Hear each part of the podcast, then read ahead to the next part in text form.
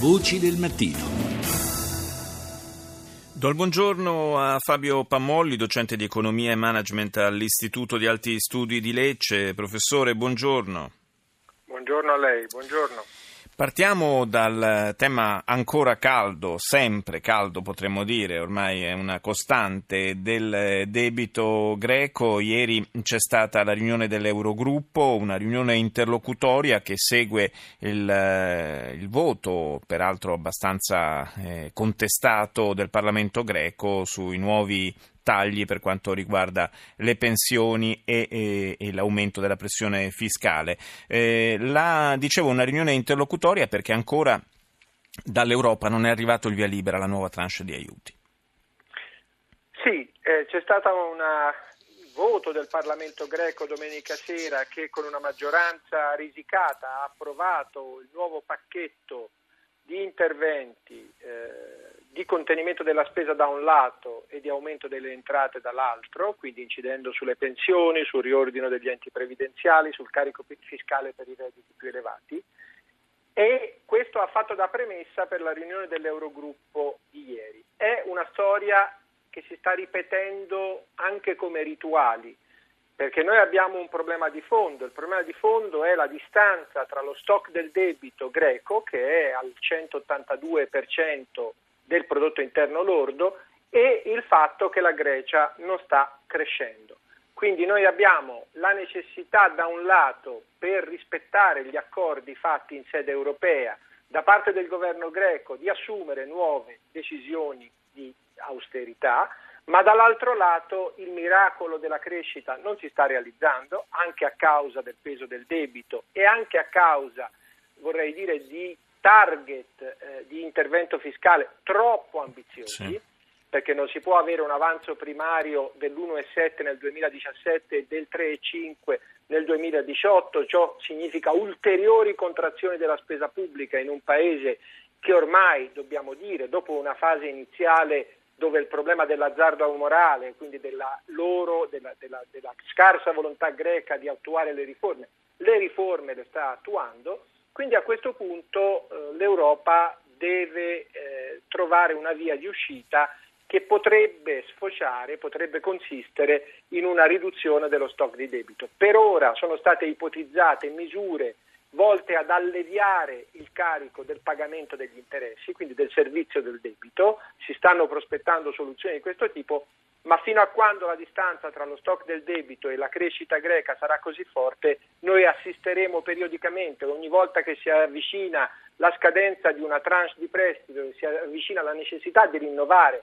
il prestito da parte del Fondo Monetario, da parte della BEI e da parte della, della Banca Centrale Europea, ecco che di nuovo si ripeterà questo rituale fino a quando questo rituale sarà sostenibile. Quindi insomma ci vorrebbe un, un, cambio di approccio proprio al, al problema se, se, ne vogliamo uscire fuori in maniera più o meno definitiva e c'è anche questa spada di Damocle delle richieste di, di, una, di misure di salvaguardia da parte del Fondo Monetario Internazionale, eh, misure che sarebbero pari a oltre 3 miliardi e mezzo di euro che la Grecia dice oltretutto di non poter prevedere perché incostituzionali.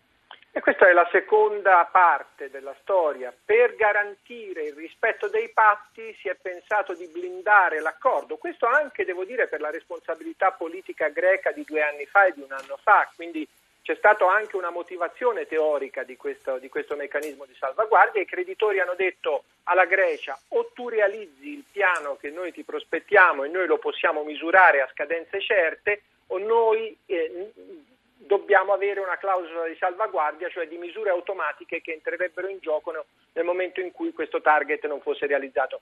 Ma il punto torna a quello di prima, se il target è irrealistico è doppiamente difficile per la Grecia accettare una clausola di salvaguardia. Certo, possiamo, possiamo, mettere qualunque clausola, ma insomma se non si interviene alla radice del problema eh, non se ne esce. Professore Pamoli, l'altra spina di questi tempi per eh, l'Europa è eh, questa, questo spauracchio della, dell'uscita della Gran Bretagna dall'Unione Europea. Ieri ha preso posizione in maniera eh, molto forte, forse drammatizzando anche un po' i termini della questione, il Premier britannico britannico David Cameron eh, ha detto addirittura insomma, che se il Regno Unito uscisse dall'Unione ci sarebbe il rischio potenziale di nuovi conflitti in Europa. Non è che Cameron sia un po' pentito magari di aver imboccato la strada del referendum? Beh, Cameron l'aveva posta come condizione prima della sua elezione, quindi era una sorta di patto con gli elettori per rinegoziare eh, la presenza inglese eh, all'interno dell'Unione Europea e quindi questo era difficilmente reversibile come impegno politico. Forse Cameron sta capendo che i sondaggi dicono una cosa, cioè dicono che fino ad ora coloro che hanno sostenuto l'argomento del rimanere nell'Unione hanno utilizzato prevalentemente argomenti tecnici, basati sulle conseguenze negative che il Regno Unito avrebbe nel momento in cui ci fosse un'uscita dall'Unione, semplicemente perché oggi circa il 44% dell'export inglese è fatto verso l'Unione Europea, mentre invece il Regno Unito pesa per meno dell'8% nella bilancia commerciale europea in termini di export europeo, ma poi perché in realtà il Regno Unito è considerato sia sui servizi, pensiamo ai servizi finanziari, alla Borsa di Londra, e sia invece da parte delle grandi multinazionali come un ponte verso l'Europa. Quindi avere un allentamento della presenza inglese è stato considerato come fonte di conseguenze negative. Finora questo è stato l'argomento dei pro Unione Europea.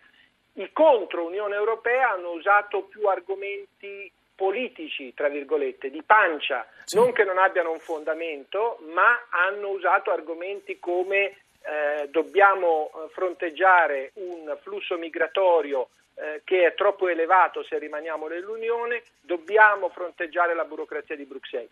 Questa uscita di Cameron per la prima volta va a parlare alla pancia degli elettori inglesi.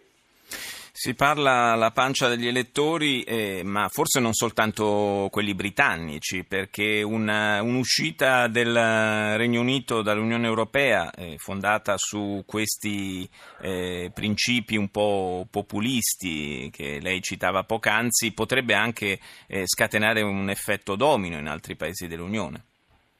Sì, in realtà nel Regno Unito c'è una tradizione, c'è una minoranza che ha una tradizione nobile nella costruzione di argomenti fondati economicamente rispetto all'uscita, questo va riconosciuto. Sì. Poi invece ci sono argomenti populisti come quelli che abbiamo richiamato. Il rischio contagio eh, lo vediamo eh, sotto i nostri occhi perché abbiamo troppi punti di tensione che l'Unione Europea sta affrontando contemporaneamente, quindi c'è un rischio incertezza e l'incertezza, se non ci sarà un risultato non solo positivo, ma chiaramente positivo a favore della permanenza del Regno Unito in Europa, è il rischio incertezza e propagazione di un contagio anti-europeista potrebbe effettivamente manifestarsi in altri paesi. Questo non me la sento di negarlo. Grazie, grazie al professor Fabio Pamolli, docente di economia e management all'Istituto di Alti Studi di Lucca. Grazie di essere stato con noi. Siamo in chiusura. Vi ricordo vocidelmattino.rai.it l'indirizzo per il podcast.